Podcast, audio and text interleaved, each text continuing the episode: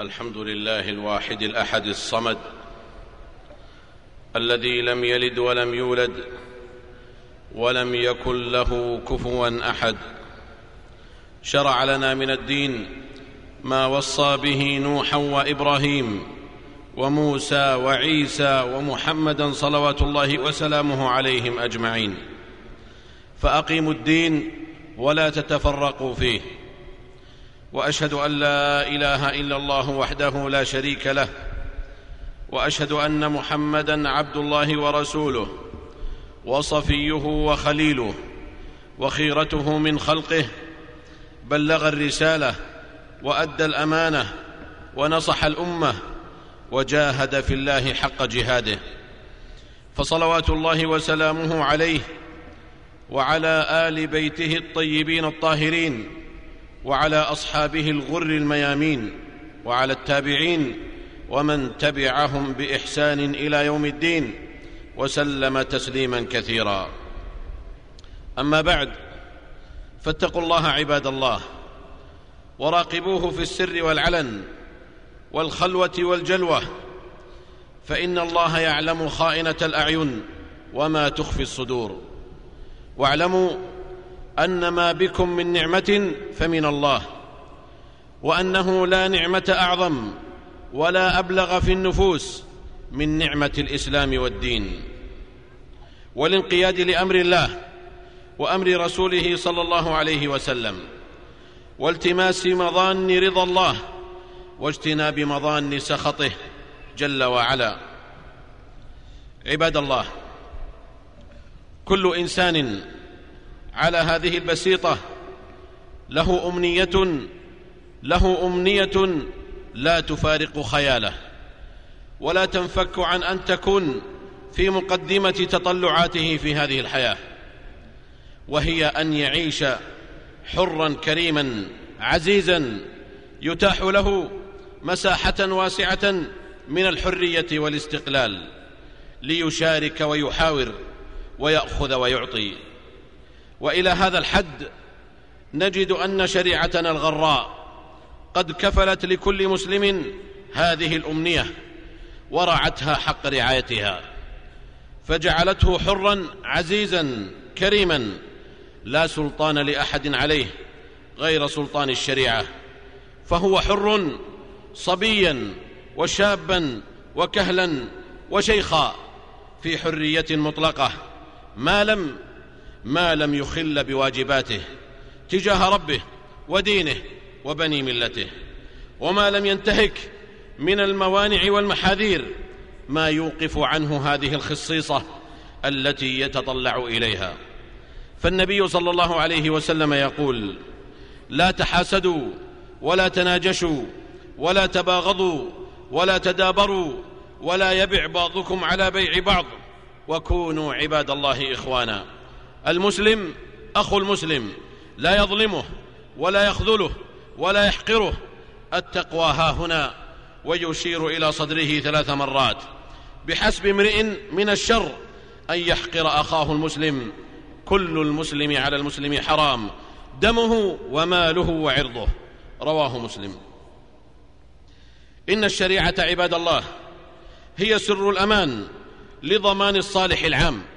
وهي مبنية على الرحمة والعدل والخير الذي يأمر الله به عباده.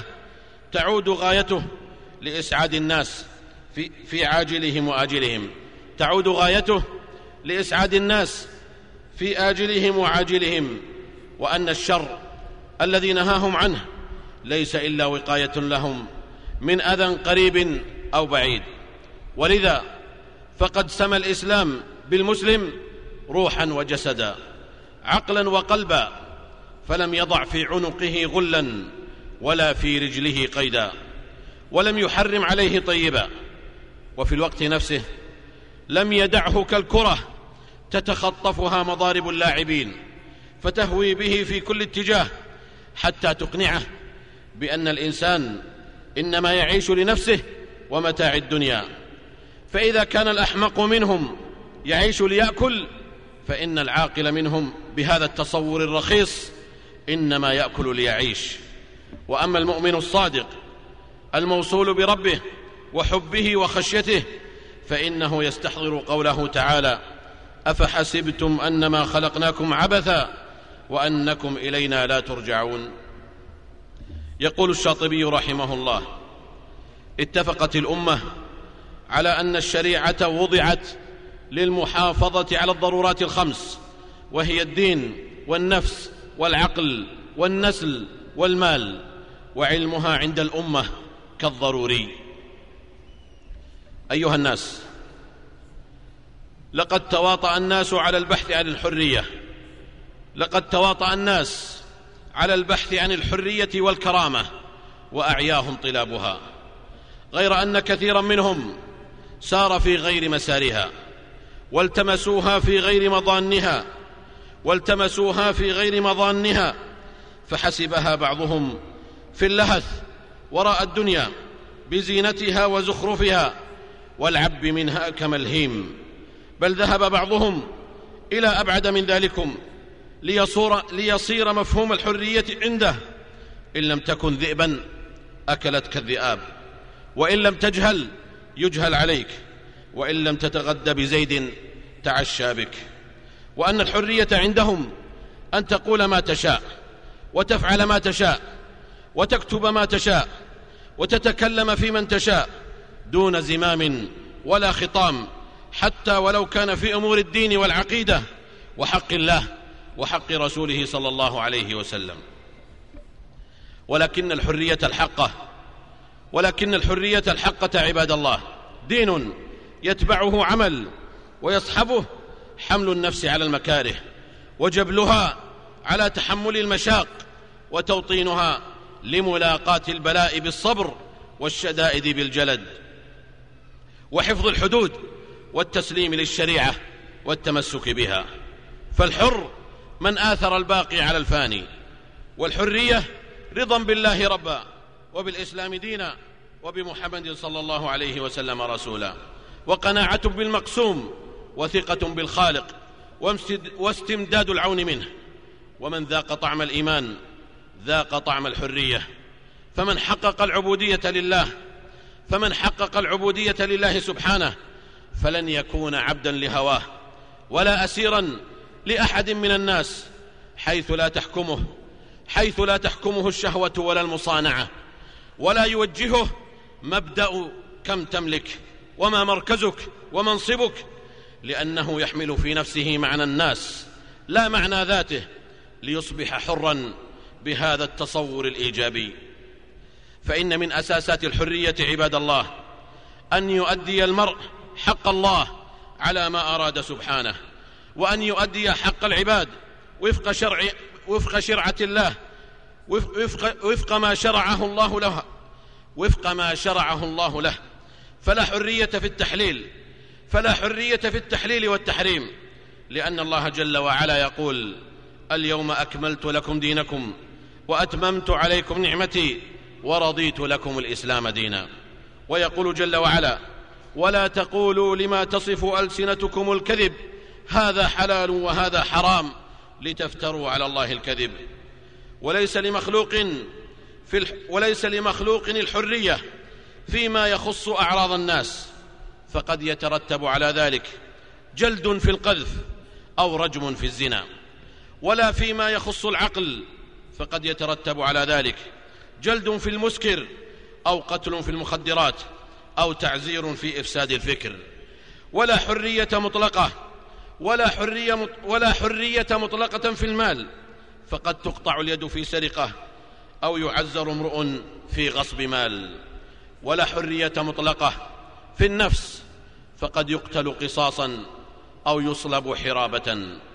ولا حرية مطلقة في الدين فإن الله جل وعلا يقول ومن يبتغ غير الإسلام دينا فلن يقبل منه وهو في الآخرة من الخاسرين.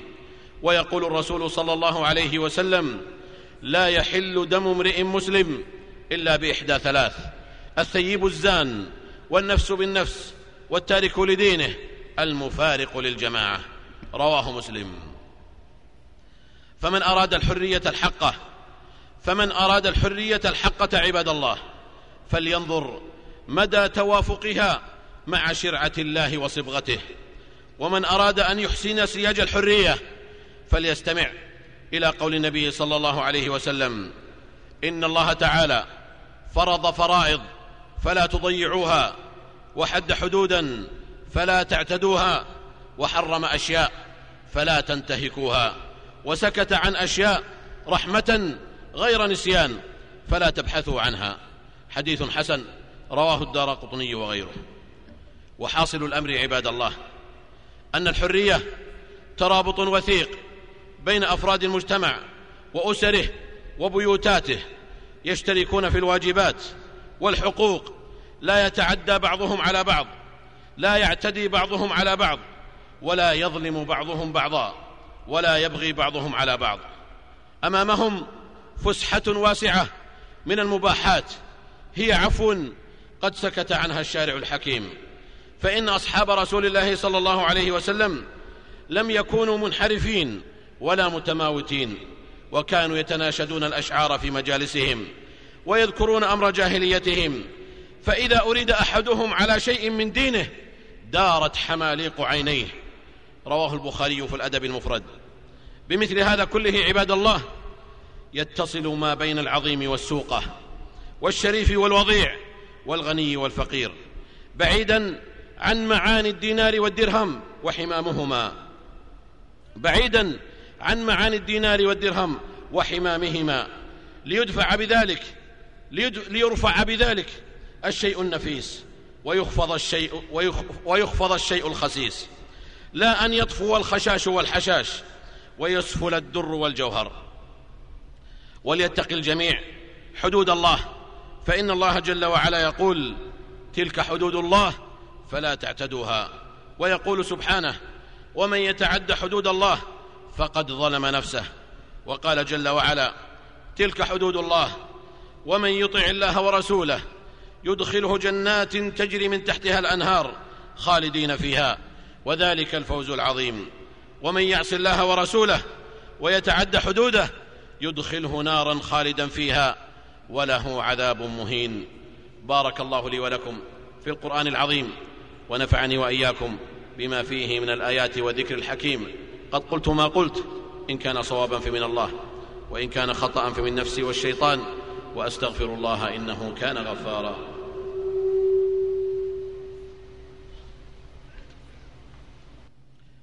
الحمد لله وحده والصلاة والسلام على من لا نبي بعده وبعد. فاتقوا الله عباد الله واعلموا أن حفظ بنيان الإنسان المسلم من أعظم المصالح التي دل عليها الشارع الحكيم وأن انتهاكه من أعظم المفاسد التي حذر منها. وقتل النفس المحرمة جزء من ذلكم. وفي هذا من الظلم والنكاية ما لا يخفى على بشر. وقد قال الحافظ ابن حجر رحمه الله وإعدام البنية الإنسانية غاية في ذلك. وقتل النفس المعصومة كبيرة من كبائر الذنوب. فقد قال جل وعلا ومن يقتل مؤمنا متعمدا فجزاؤه جهنم خالدا فيها وغضب الله عليه ولعنه وأعد له عذابا عظيما. وقد قال النبي صلى الله عليه وسلم لزوال الدنيا أهون على الله من قتل رجل مسلم. رواه الترمذي. وقال صلوات الله وسلامه عليه لو أن أهل السماء وأهل الأرض اشتركوا في دم مؤمن لأكبهم الله في النار. رواه البخاري. وقد, وقد قال صلوات الله وسلامه عليه يجيء المقتول يوم القيامة. آخذا رأسه بيمينه تشخب, تشخب أوداجه في قبل عرش الرحمن. يقول يا رب سل هذا فيما قتلني. رواه أحمد. ألا فليتق الله ألا فليتق الله أولئك الظالمون المتهورون الذين يصوبون فوهات بنادقهم وأسلحتهم إلى صدور إخوانهم وبني مجتمعهم فيقتلون ويسرفون في القتل. ويرتكبون أبشع الجرائم والمجازر فلا يرعون حرمة دم ولا مال ولا ولد كل ذلك لأجل عرض من الدنيا زائل. قدموا مصالحهم قدموا مصالحهم على حرمات العباد حتى لقد صار إهراق الدم عندهم أهون من قتل البعوضة. وتالله وتالله وبالله إن هذا لهو البوار والخسران ولا يسألن يوم القيامة عما كانوا يعملون. إن القاتل مسجون ولو كان طليقا مهموم ولو بدت نواجذه. لأن النبي صلى الله عليه وسلم يقول لن يزال المؤمن في فسحة من دينه ما لم يصب دما حراما. رواه البخاري. وقد قال ابن عمر رضي الله تعالى عنهما إن من ورطات الأمور التي لا مخرج لمن أوقع نفسه فيها سفك الدم الحرام بغير حله وعند الله تجتمع الخصوم. ألا فليتق الله الذين يقتلون إخوانهم في بلدانهم. ألا فليتقوا الله ألا فليتقوا الله ألا فليتقوا الله. هذا وصلوا رحمكم الله على خير البرية وأزكى البشرية. محمد بن الله صاحب الحوض والشفاعة فقد أمركم الله بأمر بدأ فيه بنفسه. وثنى بملائكته المسبحة بقدسه وأيه بكم أيها المؤمنون. فقال جل وعلا يا أيها الذين آمنوا صلوا عليه وسلموا تسليما. وقال صلوات الله وسلامه عليه من صلى علي صلاة صلى الله عليه بها عشرا. اللهم صل وسلم على عبدك ورسولك محمد. وارض اللهم عن خلفائه الأربعة أبي بكر وعمر وعثمان وعلي وعن سائر صحابة نبيك محمد صلى الله عليه وسلم. وعن التابعين ومن تبعهم بإحسان إلى يوم الدين وعنا معهم بعفوك وجودك وكرمك يا أرحم الراحمين. اللهم أعز الإسلام والمسلمين. اللهم أعز الإسلام والمسلمين. واخذل الشرك والمشركين. اللهم انصر دينك وكتابك وسنة نبيك وعبادك المؤمنين. اللهم فرج هم المهمومين من المسلمين. ونفس كرب المكروبين. وفك أسر المأسورين. يا ذا الجلال والإكرام. يا رب العالمين. اللهم آمنا في أوطاننا وأصلح أئمتنا وولاة أمورنا. اللهم اجعل ولايتنا في من خافك واتقاك واتبع رضاك يا رب العالمين. اللهم وفق ولي أمرنا لما تحبه وترضاه من الأقوال والأعمال. يا حي يا قيوم اللهم أصلح له بطانته يا ذا الجلال والإكرام. اللهم أصلح أحوال المسلمين في كل مكان.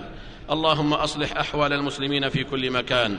اللهم أصلح أحوال إخواننا المسلمين في كل مكان.